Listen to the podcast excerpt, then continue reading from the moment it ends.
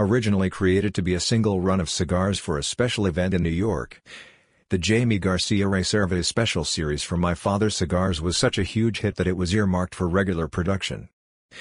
These balanced and intensely flavorful smokes are built around Nicaraguan binder and filler tobaccos that are dressed in a deeply textured broadleaf Maduro wrapper.